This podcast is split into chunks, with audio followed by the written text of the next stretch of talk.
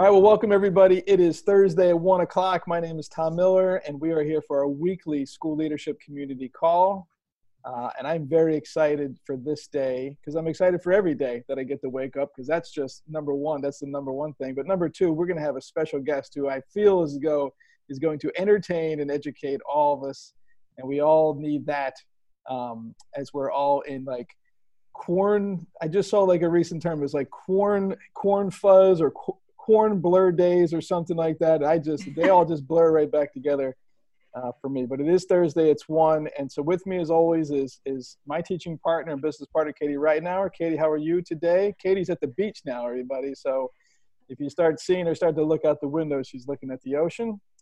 And uh, Rhonda Dillingham, our strategic partner from the North Carolina Association for Public Charter Schools, is with us. Rhonda, you doing well today? I'm doing great. Thanks. Rhonda never moves. She's always in that same spot. Everybody, if you ever on any call, that is that is Rhonda's spot. So Looks like everybody's going to get sick of seeing that picture behind me. Looks like we're getting a really good crowd, and so I'm going to spend about 60 seconds here, and then I'm going to introduce our guest and let him take the show. But if you were on our call Tuesday, Katie and I led a special call, and we specifically talked about these four buckets, right? These four these four buckets that we think leaders should be thinking through. And one was time, right? What's your calendar going to be? What's your daily day going to look like? Another one was school culture, right? Because we know culture eats vision for breakfast, so it doesn't really matter. So those are the rules, the unwritten rules and the and the written rules, right? So we're trying to navigate through all those. And then we talked about your plan, right? What's your education plan going to be? The fourth bucket is really the most important bucket out of all, is your people bucket. None of that stuff matters if your people aren't healthy. None of that matters if your people aren't bought in. None of that matters if they don't feel safe and secure and feeling good. And so yesterday i was i was on one of my mentoring calls and they had talked about how do you feel when you're sick everybody? Like you feel good? Like you feel you want to put in that extra that extra energy you know when you're not feeling well? And they had mm-hmm. talked about that where your focus goes your energy flows and so this this you know this virus attacks those important cells that keep us healthy every day. But also, stress attacks those cells, anxiety attacks those cells, right? That we need to keep our focus in the right place. And educators, there's 41 of you on at this point right now. We don't take very good care of ourselves. And we're some of the more healthy people, right? So, part of our job as individuals with higher levels of awareness is to help the people with lower levels of awareness be healthier through what we do and what we bring to them and what we help them understand. So that's why I brought in uh, today. Our team's been talking about we really need to bring in experts who know more about social and emotional learning, who do it for a living, who do it in schools, which is even better. So one of uh, Katie and my uh, teammates from the John Maxwell team, Ed Reed, uh, he does this and he works in Baltimore's City Schools and uh, he's been doing this for some time and he he has so much energy and so much excitement. He's i've uh, seen him on the big stage and a little stage and every time i spend five minutes on the phone with him i just feel energized and ready to do something because he's just a lot of fun. So i wanted to bring in ed uh, because we only bring in individuals that we trust to our community and ed is someone that i trust and i feel as though you're going to get a lot of value out of what he has to share he, he's going to share a lot of resources things for you to do as next steps right so this this this is not just a oh, that was fun to listen to. This is a, okay, what did I learn and what am I going to do with it? Most importantly, because whether you realize it or not, your first day of school is less than 100 days away. I know some of you are finishing up your school year, but your first days of school is less than 100 days away. And we've got to keep this going, but it starts with the people. So, my friend Ed Reed, Ed, I'm going to give you uh, the floor, and you've got total control, my friend. Thank you so much for spending time with us uh, today uh, with our school leadership uh, community. Hey, you got it, man. Let, let, let's rock and roll. Let's let's dive in. And just, just one, hey, thank you, Tom, for that great introduction.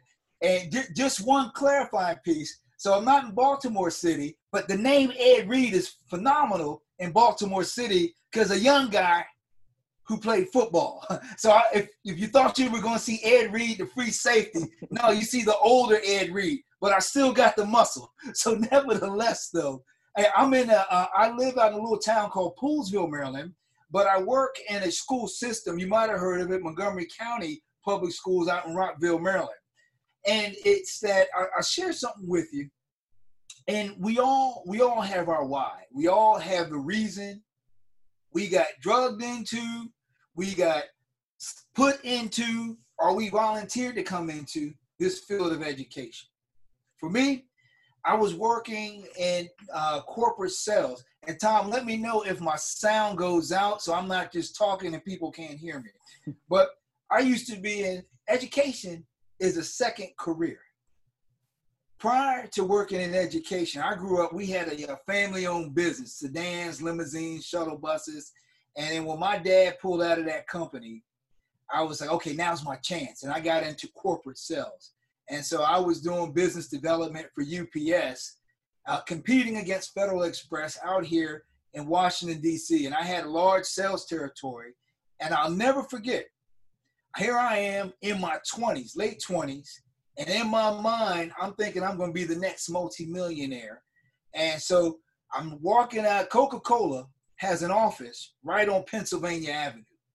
Now, in my 20s, I didn't know why so many corporate um, companies had offices in Washington, D.C. It wasn't until I got older and understood politics that everybody wanted a presence. So, nevertheless, here I am in my 20s, about 27 years old.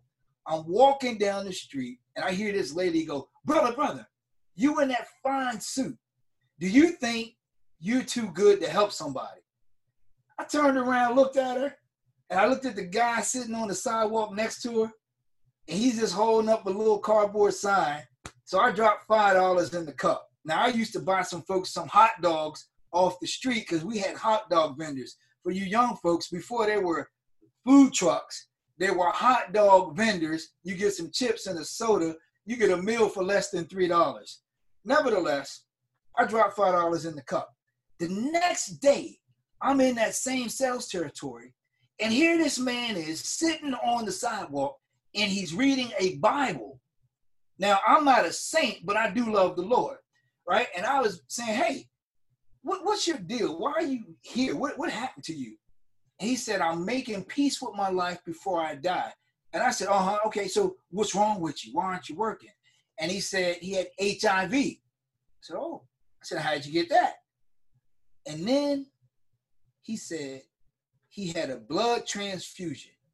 Now, here where I live, there's a little hospital that's no longer in existence. It was called DC General Hospital in Southeast Washington, DC, which used to be a rougher part of town.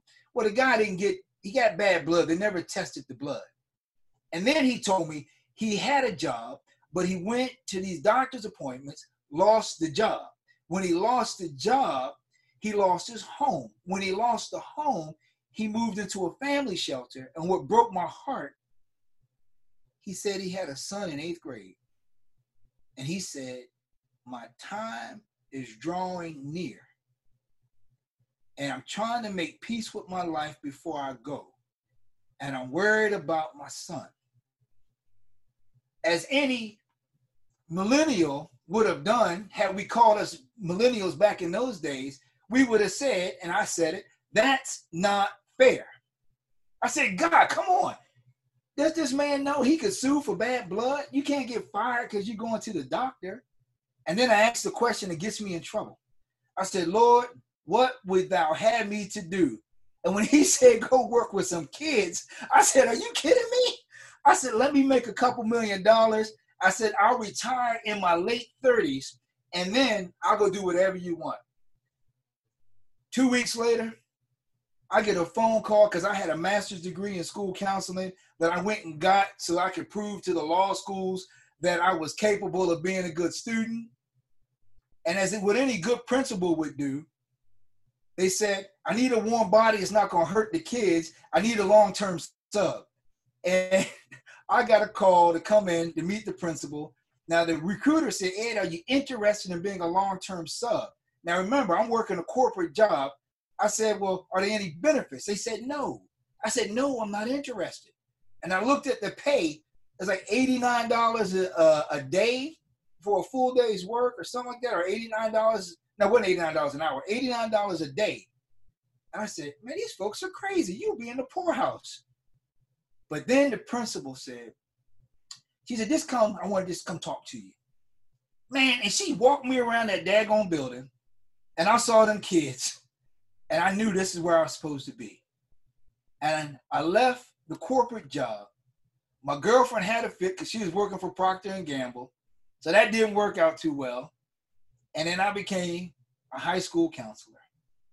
A few years after that, when I was about to go back to the corporate world, the assistant principal said, Rumor has it you are on your way out. I said, Y'all crazy. I said, You don't make no money. I got to go. She said, Ed, have you thought about being an administrator?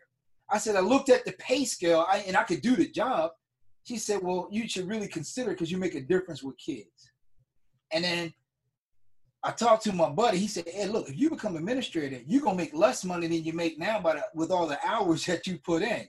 I said, Well, no, the pay scale still looks good. So, long story short, I went back to school, got a master's degree in school administration. Uh, my fourth year there, finishing up the program, I became an acting assistant principal. The following year, I became a high school uh, assistant principal, and I spent a tremendous amount of time in high school administration. Got married, had some kids, and then my son put me on the spot when he was four because I worked so many night events that I had to. I hit a crossroad moment, which was would I continue on the track that I was on, or would I dial back a little bit, spend some time with my kids, helping them to grow up and still keep a foot in the game.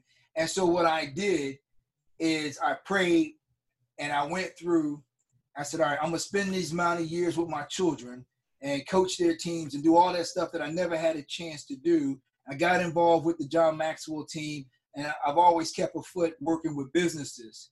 And and so I'm giving you my background because I'm coming to you from a perspective of the mental health, the administrative perspective, and the business and community leader perspective.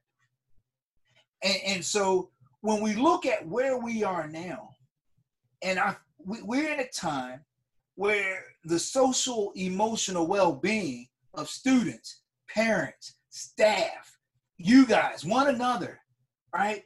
Uh, business leaders, community leaders, the social emotional well-being is so important and it was important before covid that now that covid's here it's even more important. And, and i'm still on my soapbox about we have to be leaders in schools and community to address suicide rates. But that's not what this discussion is about. But i still look at suicide as the second leading cause of death according to the cdc for young people between the age of about 8 and 30. And so, what brings me here today in the time that we have, let's talk about. Tom and I were talking, and we were talking about let, let's look at this whole thing of social emotional learning. And so, what we're going to do, I'm going to share my screen with you. I'm on two computers, so you see a funny looking guy in a red tie, and you see this other guy right here. But let's look at social emotional learning, right? And talk about why is it important? And understanding th- those five simple competencies of social emotional planning and let's look at what is your strategic plan moving forward? Because everybody needs to have a game plan and if you haven't started working on your game plan then if you haven't started yesterday you really need to get started today. And we understand that sometimes no matter what state you're in there are politics that play a role in it. You got to look at what is the governor going to say? What is the state superintendent's going to say? You know, what are all the different stakeholders and the influencers who influence those who make critical decisions? And you might come up with a plan only to find out 24 hours later something has changed. So you got to know how to, you got to adapt, adjust, and create. Remember that. Adapt, adjust, and create. AAC. We adapt, we adjust, we create. So what do we know? We know students and educators, man, they have to be nurtured towards success. It is not all about test scores. It's not all about numbers, but it affects the numbers. Our data is impacted because the reality, and when I did sales, you know, it, it's regardless if I was selling UPS or FedEx, people make decisions based on how they feel, especially when they have options. And so when we look at when kids have options and parents have options of where they're going to send their kids to school, they're, what's going to drive from a business perspective, what's going to drive that decision is going to be an emotional decision backed with some rationalized knowledge. But at the end of the day, is about how they feel. And so what I want to do right now, let, let's I want you to think about a time when you experienced some strong emotions related to some event in your life. Maybe you're feeling stress, maybe it's anxiety, anger, joy. All right? In the chat box, just write, you know, what was the outcome? How did you handle the situation? How did you handle your own emotions when you found yourself in a tight situation or a rough situation? So let's take, we'll take a minute uh, or two. Let's go ahead and, and let's see what's going to come through in the chat box.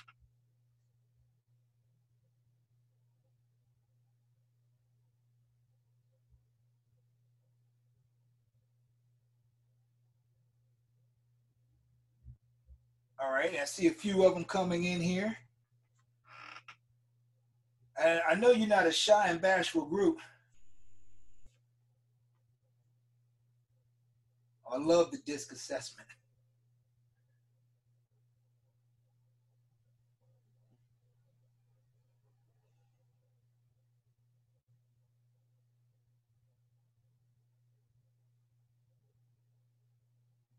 Mm, prayer, optimism, quiet time. Talk to a mentor and develop a plan of action.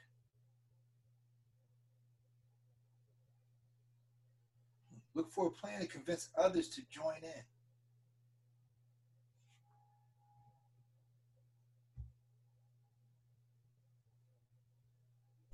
Okay, here we got some great ones coming through. And I tell you what, we got time for one or two who might have that. If you guys are familiar with the disc, some of you might be a high I. And so, any high I's out there who want to jump in and you just can't just keep chatting in the chat box, go ahead and unmute yourself and share with us. And Tom and I are going to keep you honest on the time note. So, somebody who likes to speak and, and, and share, this is your opportunity. Yeah, have them have them raise their hand. If you guys can raise your hand, then right, I can. Or if you can raise your hand, yeah. Tom, are you able to see who's raising the hand? I can. Okay, well, raise your hand, and my good buddy Tom will call on you. Let's see if we got him. Yeah, I was just thinking that as as everybody was, you know, texting through, like I've just learned so much recently how much I seek control and accuracy in stressful situations, mm-hmm. and my tone rises, and I'm like, oh my gosh, like that's your D, ever, man. You are you a D? I'm a I'm a uh, I'm a uh, CDI. So yeah, so it's, oh, it's, it's really all right, bad. CDI. I'm, I'm an ID who switches between D and I. Yeah, my poor wife. I don't see any hands up, Katie. I, I see Kathy. Kathy, did you sneak a hand up there, Kathy? Oh, I'm a DI, just like you, Ed. So I. yeah, I mean, I'm the one who dives in. I mean, just the other day, I, I we were loading the car to come down to the beach and my son had not taken all of his stuff out of the car so i was like okay i'll just take it out and ask him where he wants it. And he got mad at me because he wanted it in the car because it was going to goodwill. He, he failed to see that we needed the space in the car so i was like what do you want me to do with it? Because i was irritated because he he wasn't grateful that i had done the job he should have done and then he got mad at me. So i just I took i'm like just tell me what you want me to do with it and then we're done here I just wanted out of the situation. All right. Yeah, thank you, Kathy, for sharing. All right, and, and, we got time for one or two more. Anybody else? Tom, let me know if you see any hands. Don't see any hands. All right, I'm practicing wait time. You know, that's what you do. You give people an opportunity to process what you said, and then you encourage them to answer before they volunteered.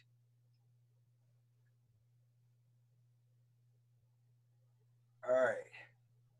I can share that um, when my mother died unexpectedly, I was overwhelmed with feelings of, of grief and loss. And my aunt, who was very wise, said, when you're feeling overwhelmed by uh, feelings like that, especially grief, um, the most important thing is not to think too far down the road like what's christmas going to look like without her and that sort of thing. Mm-hmm. but instead to take it one day at a time. And i think that's really important uh, to um, not put too much pressure on yourself whenever you're feeling overwhelmed is just to look at what needs to be done right now in the moment and then uh, let that other stuff take care of itself. All right. Hey thank you rhonda and, and i will switch it up a little bit what about a time when your students experience strong emotions mm. because but before we can help our students and our staff we got to own and help ourselves first. See, if we can't be honest with ourselves and deal with our own stuff, then we are not positioned to give our very best because our best is waiting for us to be honest. And so we got to process some things in our life. So now you look at that same question, and we don't necessarily have to go in the chat, but I want you to think about when your students, as your students are experiencing strong emotions right now, how are you handling the situation? What do you say to the little student who's in fifth grade, who's been looking forward to that promotion ceremony that their older siblings went through, that they don't get to do it the same way? What do you tell them? Any thoughts? Yeah, and this is uh, this is what I'll do. Ed. I will I will unmute everybody. If you just mute yourself on your side, that way we'll know we'll have that. And then in about 30 seconds, I'll unmute because maybe we have a raise hand uh, button problem. But you okay. know, Ed, you just brought up a great point. Like I got a, you know, I got a rising seventh grader and a rising uh, second grader, and I could tell over the last two weeks or so because the school consistency has kind of deteriorated they're really missing their friends and i don't know what to tell them right like as as a parent i'm like well go do your your work and to hear them say well it doesn't really mean anything you know then it's like oh my gosh this is a whole different conversation and i don't know if i'm equipped to have that conversation right? Because i'm always going to lean on well you know it's the work you have to do it's what your teacher put in there. And it's interesting to watch them as a you know he's seven and she's 12 like they're very aware of what's happening and i can't even imagine what is happening in other neighborhoods um, you know especially the school that i had just left like it's it's you know it's it's really tough i think from from an adult's uh, perspective because because i've never experienced it before right this level of empathy is not really my strength right. so it's always a challenge for me but hey, thank you, Tom. And, and then it's the last part of that question that's not on the screen. What do you do when it's your own kid? Hmm. Right? And, and and so we have that professional role. But then it hits I mean, we got to do something. I can't have him not coming to get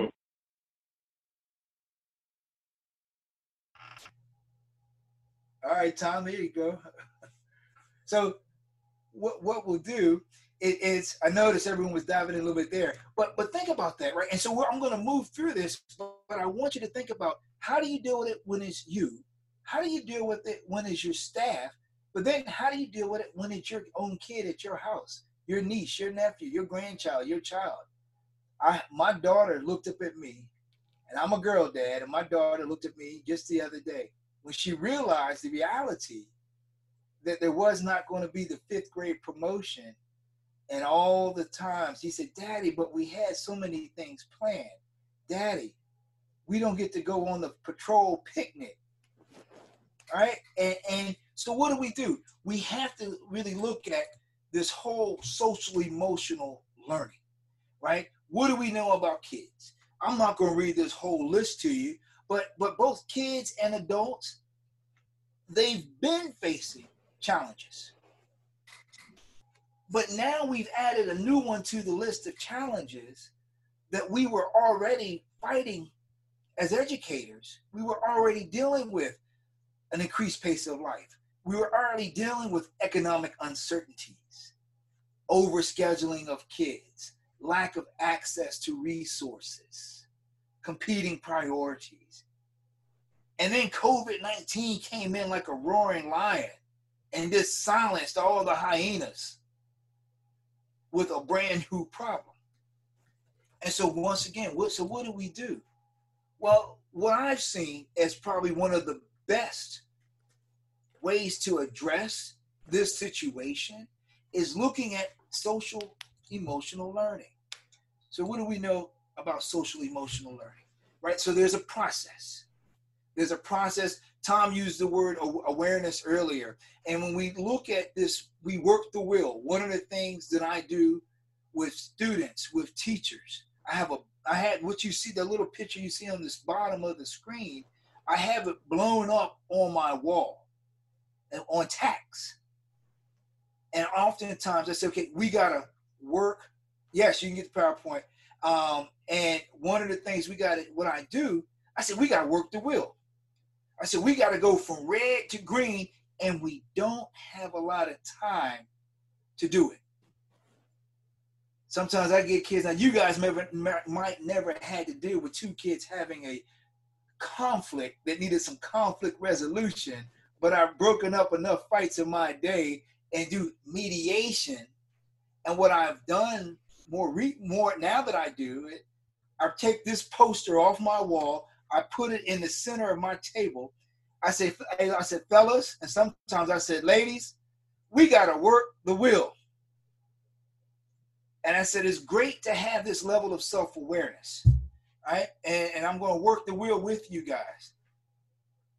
Five core things. So, what do we do? We start off self awareness. What is self awareness? Right? Well, it's obvious you got to be aware of yourself, but let's dive in a little deeper and that self awareness is being able to recognize your emotions. So we start off in that red area, self awareness. How do I feel? Right? Those are emotions. How you feel is how you feel, and how you feel is real to you. And others might not feel the same way, but we have to respect how they feel. But then there is a difference between self awareness and self management. Because now we got to know how to manage our emotions, which is man- a manifestation of our behavior, so that we can begin to meet these goals that we've set for ourselves. We all have desired outcomes. And so oftentimes, I'll give you another example. Teacher comes in your office and is complaining about something that happened. Now, my high D might not want to hear all that. But my I might sit back and say, okay, let me listen. And I listen. I said, so tell me how you feel. Oh, that's how you feel. So tell me what you're going to do based upon how you feel and how does that align with what you're trying to accomplish? Well, I'm just so mad. Or that parent. Yeah, I know that parent could be, be a real trip. So how are you to manage your feelings toward that parent who always be saying stuff to you that's not appropriate because you still got to be able to communicate with that parent and make sure that you remain professional. So what are you to do? And so we move from awareness to management. But then we go, we start cooling off. We go into that social awareness area.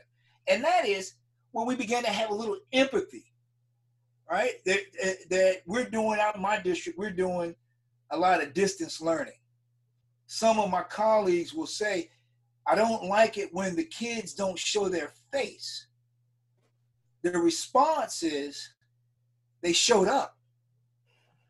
The response is let's take a step back to awareness and let's look at social awareness. And let's not forget at the middle school level, it's a time of self identity, self doubt, body image concerns? And do you really think those who don't want to show their face, do you think it's because they don't want you to see their face? Or do you think it might be they don't want to be made fun of by their peers in an environment where you won't be, you won't be on the TikTok, you won't be on the Snapchat, but they will take a picture of what's happened on they'll take a they'll grab their phone, take a picture of the screen, and go post that thing and make fun of the other kid and what are you going to do? Suspend the kid who did it, who's already at home? No. So we got to be socially aware. Let's take it up a notch. When you're developing your plan for next year, and some of you might be looking at numbers, and some of you might be looking at how do I keep my students engaged? How do I keep my community uh, with me? Right? Well, then we got to look at our social awareness. What are they going through? What are the differences? What are the challenges? And we got to keep a pulse on what are their options. And then what you'll hear me say throughout this time together, I would circle. If we if this was a hand and we're all together, I would tell you get your red pen and circle relationship skills. Now more than ever, the relationship skills are king and queen. Because as I said earlier, from what now I'm putting on the business cap. People make tough business decisions in how they will allocate their resources, often by how they feel. Most decisions that are made, they hit an emotional nerve, not the logical nerve, especially in times of crises and trauma.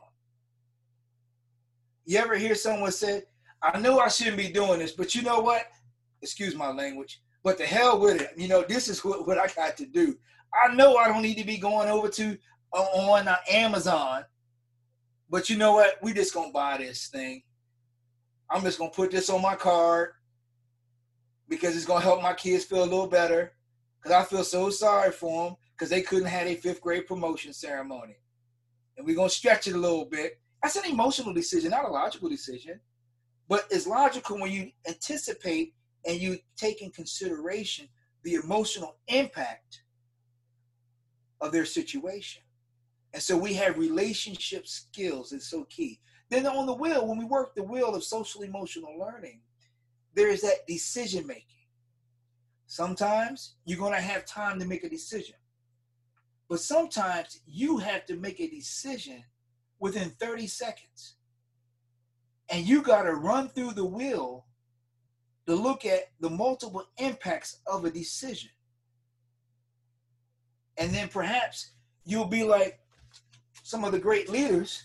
I'll hold up a book, you know, which is at my fingertips. Good leaders ask great questions. Why do the good leaders ask great questions? Because they need information.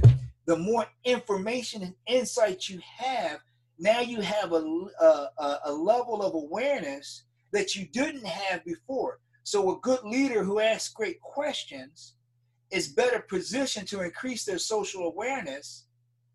And sometimes we got to ask ourselves the great questions. Sometimes we got to be tough on ourselves so we can create options that we didn't see before. So what do we do? All right? The teacher side. Teacher social emotional learning, self-assessment. Why? Because you got to have awareness. See, some teachers might say, I am a you fill in the blank teacher. I don't need all that touchy feely stuff. This is what the kids need to do. This is how they're being assessed. Don't come to me about social emotional stuff. What are you going to do with the kid who's interrupting my class? All right? Or what are we going to do about the kid who's an attendance problem? You know, whatever it might be. But when we break it down through the lens and we see their social interactions and then their instructional interactions, but they are all rooted in social emotional learning. And you, you'll see at the bottom some of the leading organizations in social emotional learning. My favorite is CASEL, the Collaborative Action of Social Emotional Learning. And so when we look at this piece, we look at a two pronged approach to raising student achievement but also it's not just about the achievement but if you want what i've learned in my career is that if you want to know how to increase achievement deal with the emotional side i'll, I'll never forget uh, i was working in one high school and uh, we had some kids that are uh, that were kind of on the tough side and so i remember it was my first time as a, a high school assistant principal i wasn't acting ap anymore so here i am I get to this school, and uh, you had a higher farms rate, and but also had kids who were, had a magnet program as well. So you had everybody in that school. It's like being in a little city. But I'll never forget my strategy. Now, true confession, time out. True confession. I'm Ed Reed. I'm a reformed knucklehead, and I'm still in recovery. And so I was able to use some of my street smarts to say, assess the situation of who had social influence in the school. You had an SGA president and all that, and that's cool. But you also had some folks who reminded me of a younger version of Ed Reed who be run, who who weren't always the model students. So what do we do? The social interaction. I understood. I stepped back and I watched to see who moves when this person says a word. I did that for the students, but I also did that with the staff. Because leadership is influence, not titles. Titles are a position where you are in charge of managing resources. Leadership is a function where you influence people to move into action. And we can never get the two confused. Often leaders must manage people, must manage resources and processes, but leaders must lead people. And I would watch, and I would, when I used to coach APs, and I would tell them, pay attention to who is the influential leader in the staff. They might not be the department chair, but that's the person when the meeting is over, everybody huddles around. That's the person who sends a message and people move. That's the person you influence. Don't worry about everybody else. If you can influence the influencer, you're going to be in the game. And so, what I did with that one kid, the group of kids, I go post up on the wall with them, and I tell them to get to class, and they wouldn't be going. And as we built relationships, when I tell the kids get to class, then I just tell a couple of kids, man, everybody needs to get on their way and get to class. Then the rest of them would say, "Hey, Mr. Reed said y'all need to get to class. If Mr. Reed tell you do something, y'all y'all better get moving." I leverage my relationships of influence to influence those where I did not have influence, and then over time I built influence. So we look at social in- interactions. What happens? And I spent a little bit more time on this slide, but when the referrals decrease, you can see an increase in uh, performance. And so when we, we look at this whole teaching framework, right? We look at some of our practices. All right, and we said, Kansas, how have you had insight in its success? Uh, hey, this is interactive. Kathy, tell me, what, unmute for a second, Kathy. Break your question down for me. No, Ryan Bender had said that he was using um, the CASEL's kindness in the classroom. So I asked him how he had adapted it for remote learning. And so um, they said that they provided extra enrichment other than the core classes during remote learning.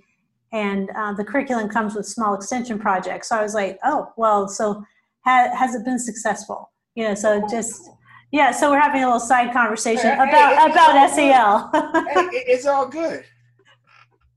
Right, and so let's see here.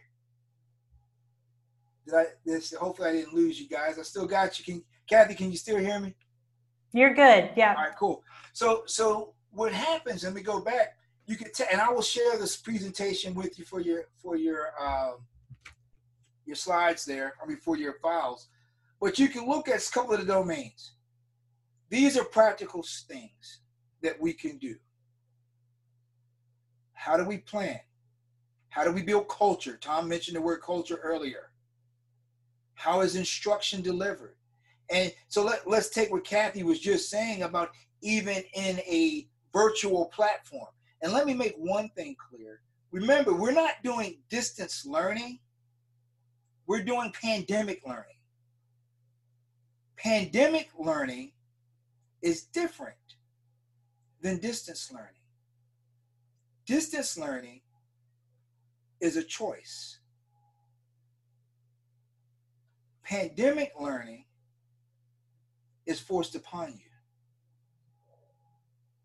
Students and teachers might say, I never signed up to do this. And so now you have a wide range of emotions that you have to contend with. And so I'll bring us back. And, and, and when I bring us back, we work the real, the will. Now I just put self-regulation at the top because we got to regulate ourselves. And when we look at what is self-management, how I regulate myself, self-awareness is self-awareness, Social awareness is our social skills. Empathy, our relationships. Decision making. What's the internal motivation to make the decision? And, and so when we find ourselves, the, you know, in a position where we have to answer the question, it's why do we need to address emotional well-being? Why do you think? I'll put some slides in front of you, but take a minute, right, in the chat, right? A sidebar to your sidebar. Answer this question for me. Why do you think we need to address emotional well-being? And not a dissertation, just a couple of key points. Let's take uh, 45 seconds and go for it.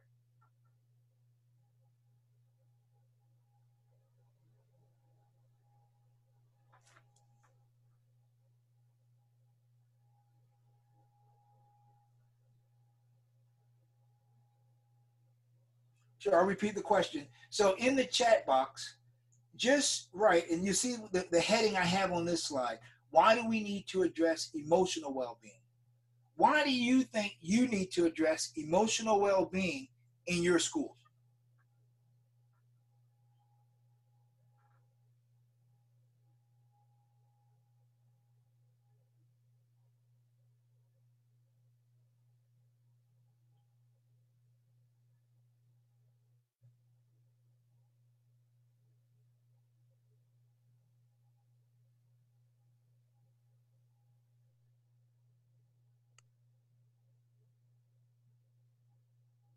I like that preemptive to a full meltdown. That's good.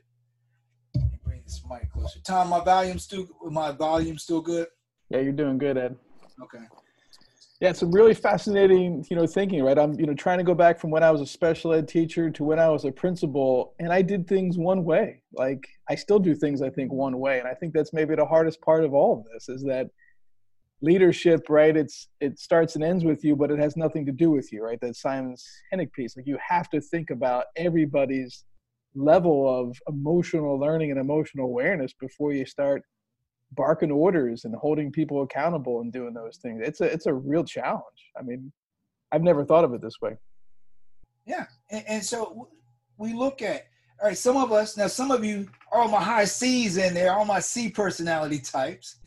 You might want to say, what are the benefits? Let's let's break it down, right? So we talk about the benefits of social emotional, you know, uh, child development, and what you'll see you can see for yourself. I won't read to you what's right in front of you, but maybe for those on the phone, I will read it.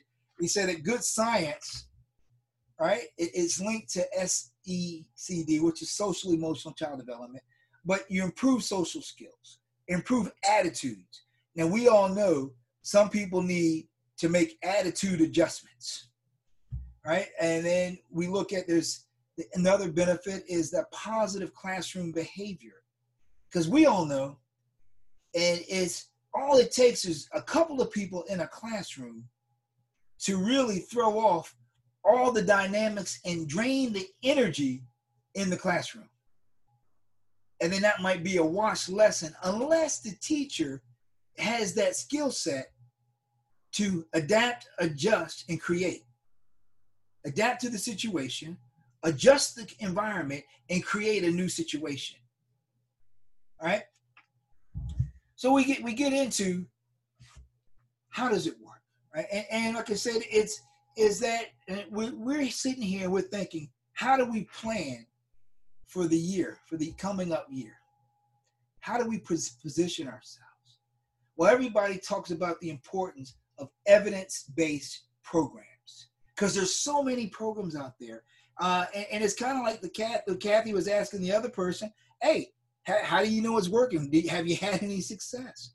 So I recommend doing grabbing some con, some some resources that are evidence based. I go back to CASEL. CASEL has great tools. Uh, I love what they have right now. They got webinars happening and they have a COVID 19 resources. I recommend everybody goes to their site. Um, and so what do we, we go through one, create, the, the first box is about culture. The second one is providing that social emotional competency uh, instruction. I recommend teaching students, teaching parents the language of social emotional learning. What you'll see is an increase in a more a community where people begin to care a little bit more. They might approach things a little different. And what we want to do is that we want to have growth. Uh, I won't go through this slide all the way, but I thought it's important because sometimes we say, well, we got to teach the core. But I would say social emotional learning is what we also have to embed in what we do. We look at what are people, what skill sets do you look for in a new hire? You know, how many of you ever sat and conducted an interview and the, on paper the person is polished. And then oh my god you you sit down and you interview them. You go from question two to question seven. Hey do you have any questions for us? Because they lack certain essential skills that we often call the soft skills. And we think about who are we going to put in key positions. And what skills are really important and how do we develop those skills? With, with our people. I'll, I'll pick one of the ones right here where it says students demonstrate awareness of other people's emotions and perspectives. I said hire for school fire for character. Hey I, I love that one. Right? But we look at all right how do students demonstrate the skill? What do employers look for? Understand customers expectations. I wish we had more time. I would tell you about a story of doing a training in Paraguay. I went with John and about 250 other people from around the world, John Maxwell. And I'll tell you just a little bit. I'm sitting here. They must not have told this one guy, he was a manager of this company, that we were coming and that his team had to listen to the training. We were doing a value based roundtables training. And this guy sat there for the first part of the training, arms folded and just like this the guy had an attitude like no other. And so I lean in. I said, We're going to take a 15 minute break. Then I leaned into my translator. And I had a young guy who was, was watching to see how to do this stuff. And I said, This guy's energy is dangerous. And so I had to call a timeout. That's why they got a break. But now I'm going to have to deal with his attitude. And so I asked this one question. And I said, just out of curiosity, I played possum. I said, how does this company make its money? And the guy says, sales. He said, sales. He said, sales is the most important part of the company. I said, okay, sales. So, so what is it? How does it work? How does the sale process work? The guy goes through. He says, well, my guys are on the floor, and the customer walks in, and my guys will go and work with the customer. And he said, maybe the customer's coming in to buy one thing, but we want to upsell them to some other things. I said, oh, so is that how sales work? And the guy didn't know I had a background in sales. I've sold over a million dollars worth of stuff and average 130% of my quota when I was doing it. But I said, now, what if the person doesn't have enough money to make the purchase? He said, no problem. We take them to the credit, to finance. I said, okay, they go to finance. Now, what happens when they go to the finance person and the person in finance has a real bad attitude? He said, that's not good. I said, why not? He said, that's not good because then the customer will get upset. It might leave. And I said, well, this is what I'm teaching you about values is that everybody plays a role. And I said, this last question who hires your salespeople and the finance people? And little lady piped up, raised her hand. She said, Oh, that's me. I'm HR. And what I was explaining is that everybody has to work together and everybody has to understand the customer's experience. Back in my administrative days, I would talk to uh, my teachers and I would share with them. I said, Look, you got to understand school is like a business. And where we are, schools drive real estate. And so there's a certain level of service that we're going to provide to our students and our parents. There's an experience that they have to have. So if a parent is asking you to call them back in a timely manner, let's talk about how we can make sure that happens. All right? And, and so, what I want to show you in, in this time that we have left, and I know is a long presentation, a couple of takeaways. As you're planning, as you're planning for next year, take a step back and look at what does your school stand for. And Tom, we're good, got you. And so we look at what does your school stand for? Not just the academics, but what does it stand for? I'll give you an example of our school. Our school is about the experience. We want you to experience excellence. We build, and we build partnerships and we have the core values, but the vision is excellence. Then we look at what messages are communicated through your actions. Everything we do sends a message. The message is excellence. And so begin to look at what is it that you communicate in this critical time right now how are you going to communicate with your parents and your prospects, your prospective parents over over this during this time? What will you do? And then we look at uh, some of you might be familiar with the Gallup data. I'll share some of our old da- data, and then we've just been building on for the last seven years.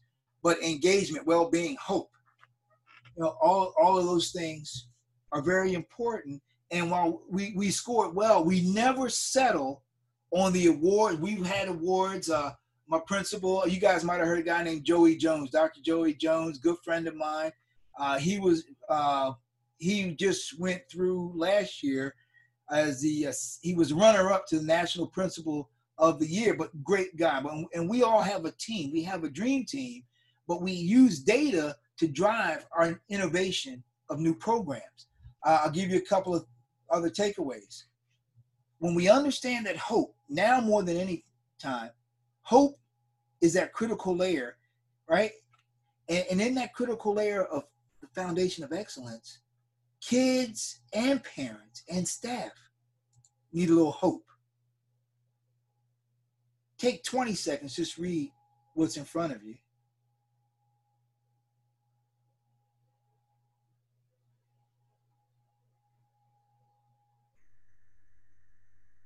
What's happening under the roof of your school, both virtually and when you get back in your buildings. It's something to discuss with your teams. And we began to look at how can you use social emotional learning to nurture and increase student engagement, well-being, and hope.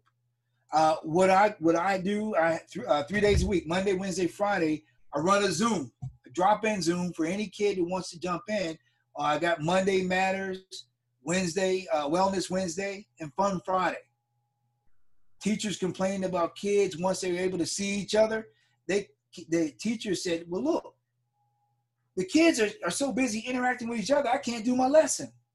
I said, "Well, because the kids want to get, they want they're social beings, they want to connect." And so I said, "All right, tell you what, I got it. Monday, Wednesday, Friday, 11 to 12. Ed Reed will take care of Monday Matters, well, uh, Wellness Wednesday, and Fun Friday. I'm not teaching them a lesson. I do on Monday to get organized, but Wednesday and Friday, man, we, we're doing all kinds of fun things. I had a little girl break out her guitar and start singing. Another kid said, Oh, let me get my ukulele. She's sitting there playing the ukulele. And we had laughter, we had engagement. And then that set us up. That was the primer to look at how can we begin to adapt you know to the situation and be innovative to create a new safe space even if it was a virtual space. Because what happens is those little things make a big difference. All right? And as i'm wrapping up we have some practical applications right? Here's a couple of them greet all students by the name. You know, and we know this, but we got to remember to do that. In the Zoom, check on your kids, call them by name. Right? Give them opportunities to reflect on what they've learned and what they might want to learn next. Don't underestimate. I can tell you what I'm doing real time. I have a team and I've tasked the team to come up with enrichment online enrichment because in case we don't go back as soon as we would like to go back, we have to be able to do something in addition, not instead of, in addition to the normal core classes. The additional things are going to be the hooks because we want them to have a great experience. So we will be doing some surveys over the summer about things that you're interested in.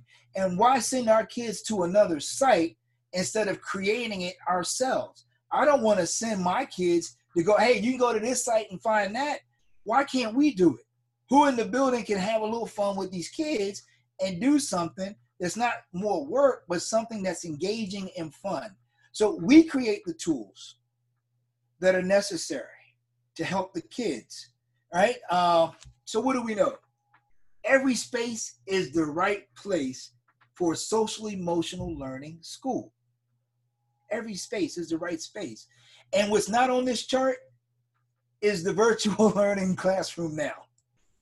So let's recap your next steps. Look at the people on your team. Everybody has a role to play because they're on the team. From the building service worker to the cook, everybody has a role to play because they're part of your community. And then you got to begin to collaborate. Begin to think about what can you do now to create togetherness with your community. I know one time and I had talked earlier and said, well, some people were trying to figure out, well, how do I keep my kids from going to another school? Remember, education is a business. You can love kids and still run a business to help kids. And what you do you create the experience that keeps your customer with you. Why would your customer weather the storm with you? Because they don't want to give up the experience they had with you. Some people are still paying gym memberships and they can't go to the gym, but their loyalty to the people of the gym because the experience that they had says, I'm gonna hang in there with you. We're gonna weather this storm. I got you. I'm not leaving you. So it's but it's the relationship is the experience. So when we look at social emotional learning, we're looking at not just within our building, but we're looking at homes and communities. We're looking at family and community partnerships. You know, John Maxwell asked the question. He says, Who do you know that I need to know? Who do you know that I should know? In your communities, you got opportunities for sponsorships. You have opportunities to create togetherness, a sense of camaraderie to overcome the obstacle. Everybody likes a good fight. Everybody likes the underdog. And when you don't put yourself above your people, but you say, hey, I'm right here with you. I'm going to scrap right with you. Now, this is the old knucklehead side of me coming out. But those that are going to run with you, those that are going to watch your back with you, roll up their sleeves and get dirty with you, they'll also protect you and keep you. At the end of the day, what do we know? We know social emotional learning is not one more thing on your plate, it's the whole plate. It's the whole plate. And then we put the other things on the plate. Now, what I'm going to do is because I know I've kept you a long time, I kept you much longer than I planned on keeping you. But what I'm going to do is I'm going to share some resources with you.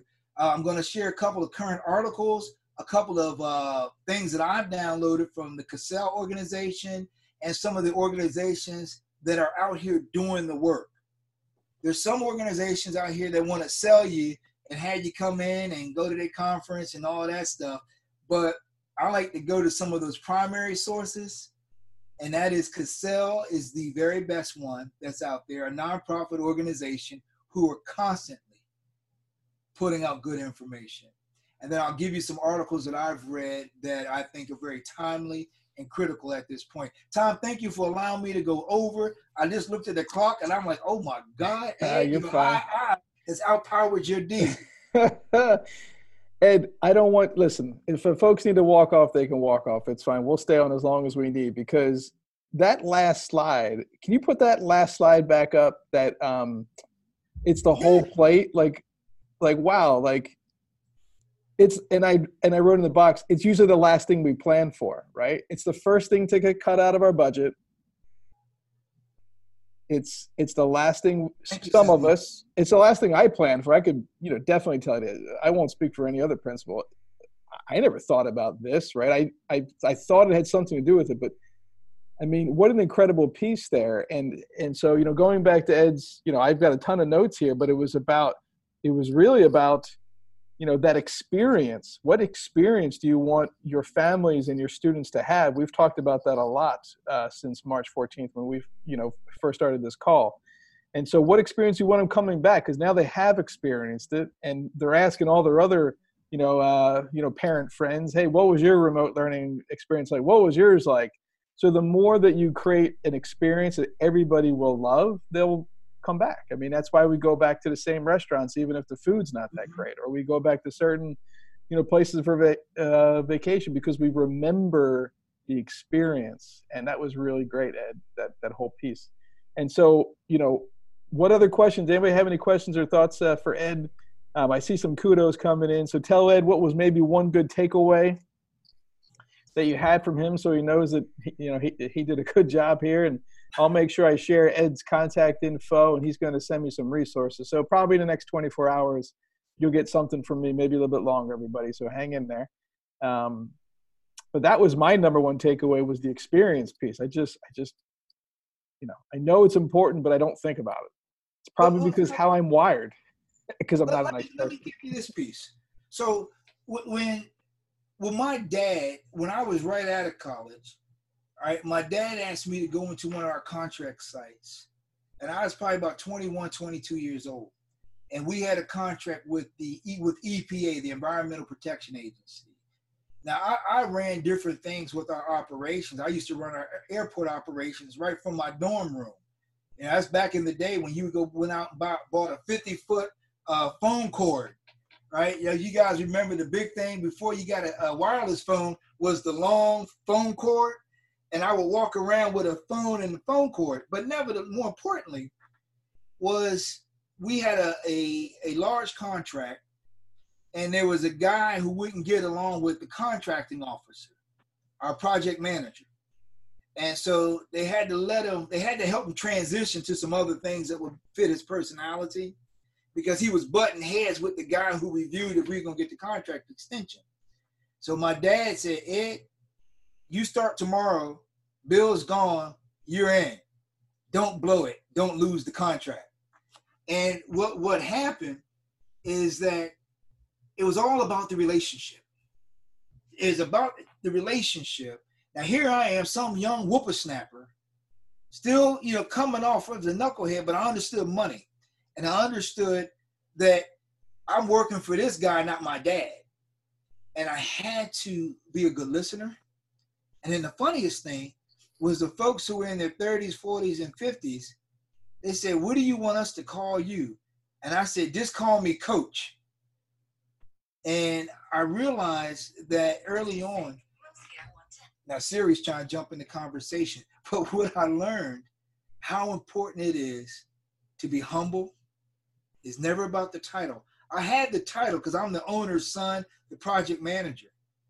But what I learned was that people will work better and produce more if you treat them with respect, you don't exalt yourself, always stay humble, but always listen and not just listen with your ears. Listen with your heart. Listen to your intuition about what you feel. Listen in your mind to process and learn.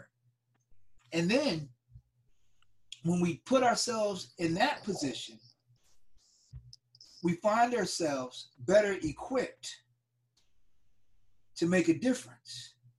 And I carried that with me in my sales career, I can tell you I had a large account. I um I used to average 130%. I used to work for a company called PageNet long time ago, long, long time ago.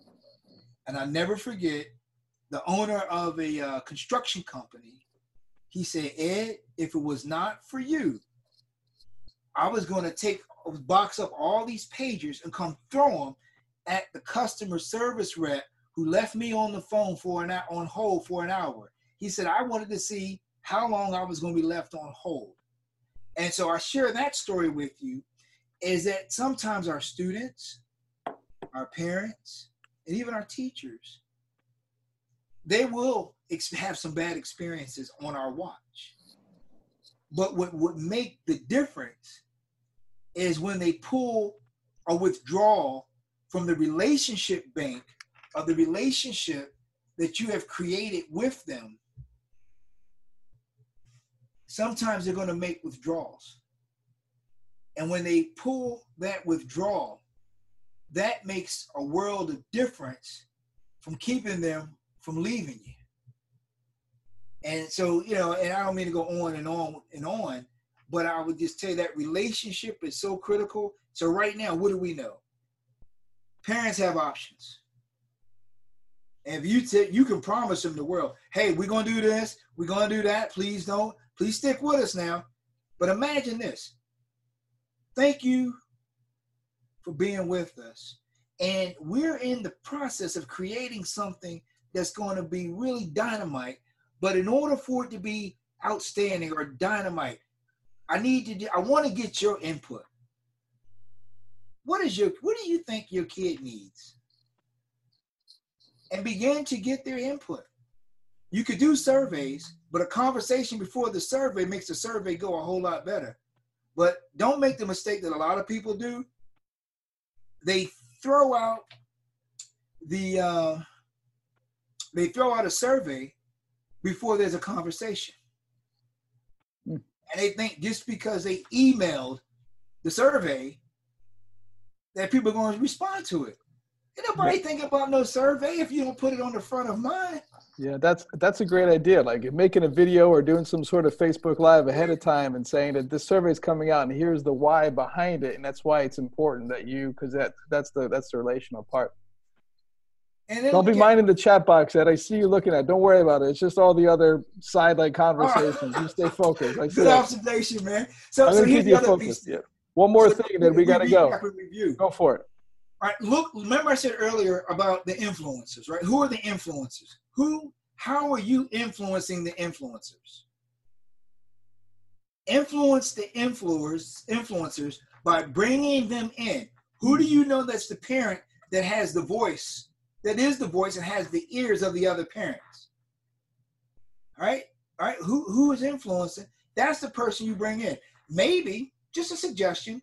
You might even want to do a book study right with with your parents i'll give you an example of one that, that i'm going to do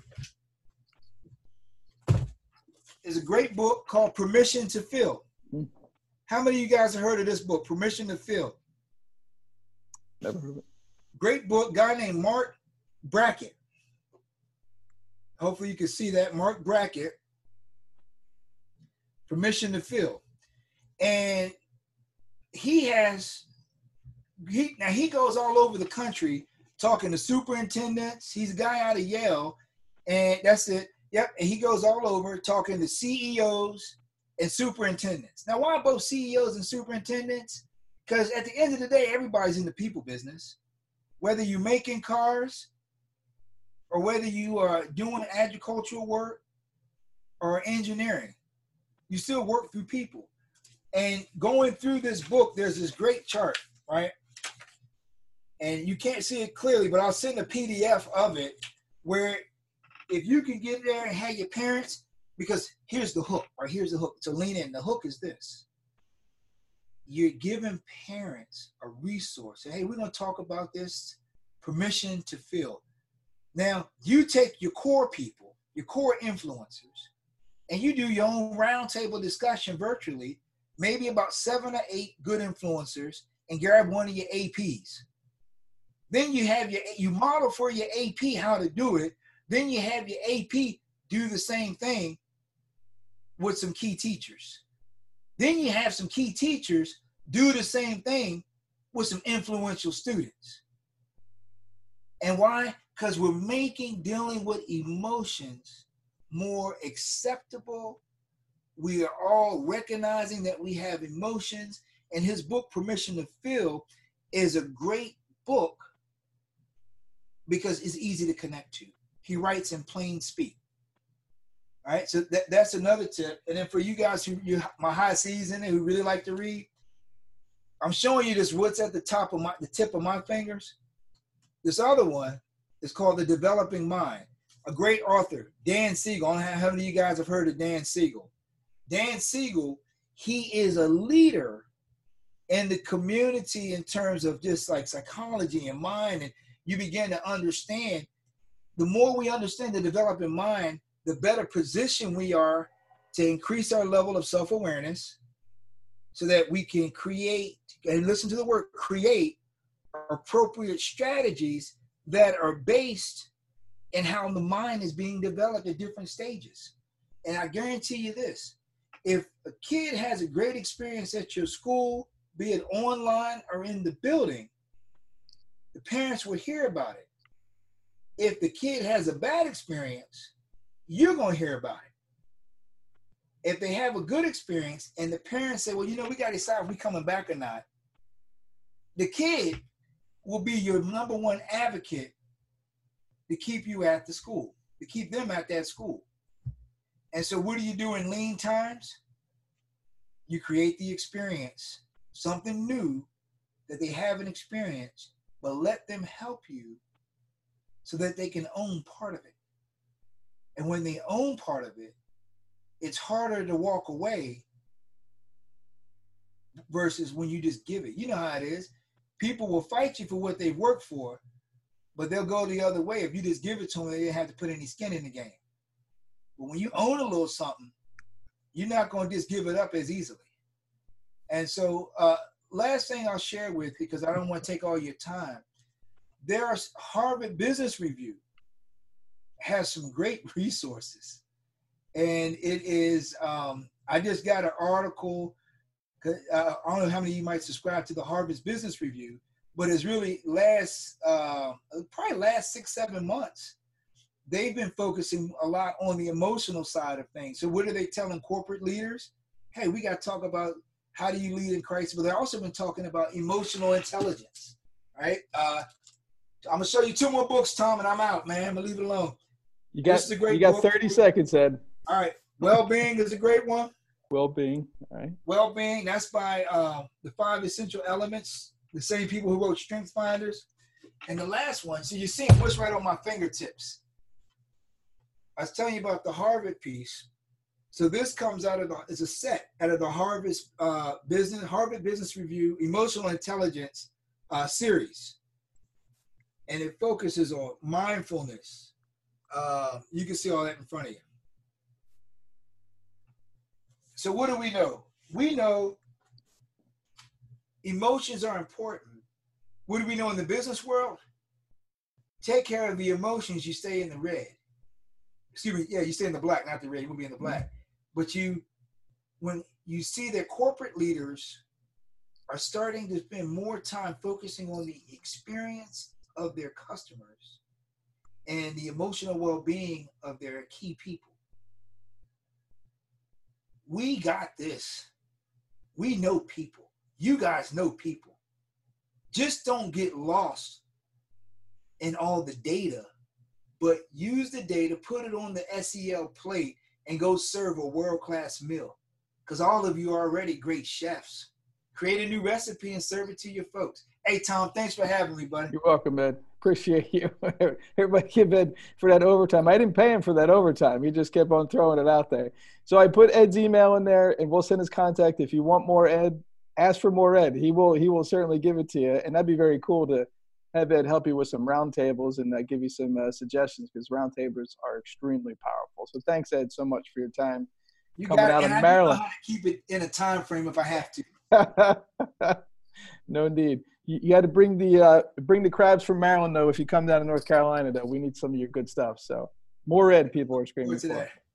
All right, so let's so let's roll around. Rhonda, we got anything on a legislative standpoint that we want to make sure that we at least give a, a you know 30 second attention to? I know there was an Office of Charter Schools DPI call, and they shared some things. I believe I heard there's going to be a call Wednesday at three for superintendents that they're going to invite charter schools to.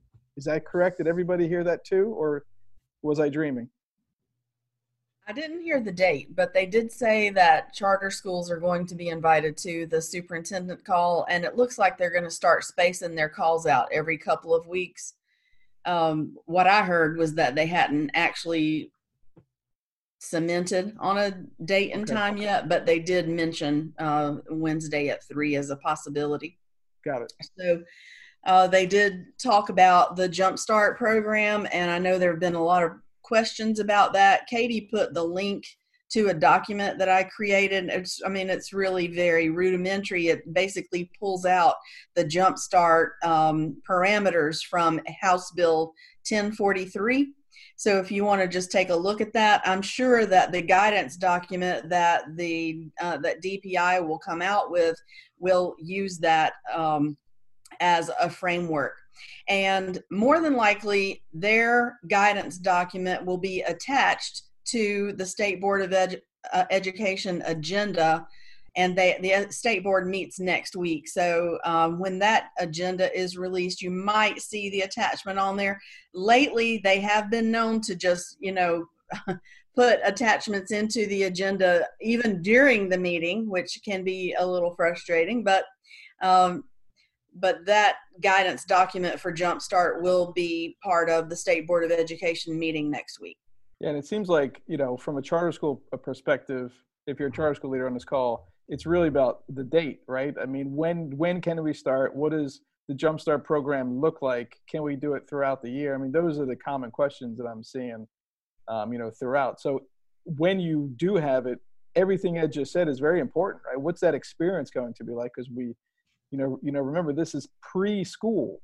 This is preschool year, so there's an opportunity here for you to jumpstart your enrollment uh, if you're worried about it, right? Make sure that other people might have an opportunity to do that, and we'll learn more of what that is. Hopefully, hopefully by June 5th. My goodness, because it's going to start like a month later. So, so okay, so that's so that's it from a legislative standpoint. Yes. Cool. Thanks, Rhonda. And anybody? What about from? I saw Amanda was on. I don't know if she's still on. I think Amanda just had some end of the year stuff that they wanted just to, refresh everybody's mind on if you're still with us, Acadia. But we've got uh, an end of the year checklist as well. I know that was something you were asking for, Rhonda. So we had shared out. We've got our um, a summer through the first 20 days of school checklist available to everybody. It should be in your your school leader COVID packet that we put together. If it's not, Katie and I will make sure that you've got it. It's in the blueprint program if you're part of that. How about Olivia? I see Olivia Myers is with us. So Olivia, anything from technology standpoint besides collecting all your stuff?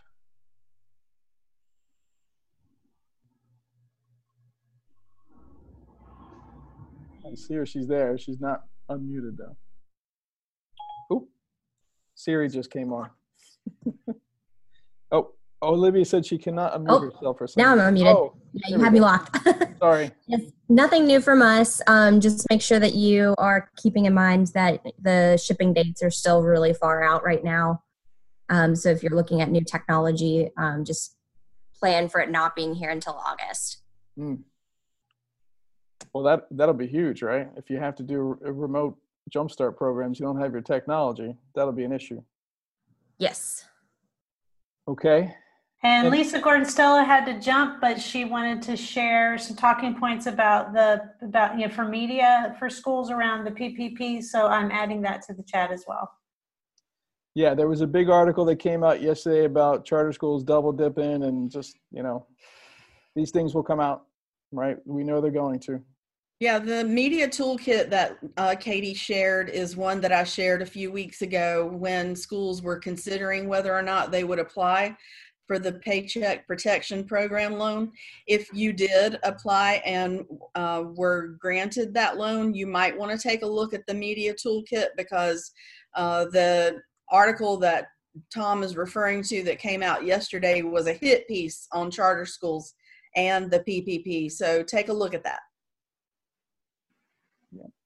And Amanda, I had to make you a co-host. I can't unmute you either, but I know you're trying to. So if, looks like you're good I'm now. Go ahead, Amanda. Sorry about that. That's okay. Hi, everyone. Um, just a reminder that for the schools um, eligible to receive PRC 163 funds, remember, even though you are eligible for those funds, you must submit an application and a budget in BAS. And um, they really should have been in yesterday because we have some that are coming back um, that have been denied and we have to resubmit them. So please, if you have not already done that, please do that as soon as possible. The deadline for approval is June 1st. Yeah. And that and that would be for uh, funding that they're going to get in addition, right? It's not like a PPP type thing. That's part of the funding that's already uh, potentially coming in, right, Amanda? Right, this is the ESSER funding. Yep. And uh, any schools that receive Title I funds in the 1920 school year are eligible for those funds. However, you must submit the application to actually receive the funds. Yes, don't miss that. They're going to give you funding, use it.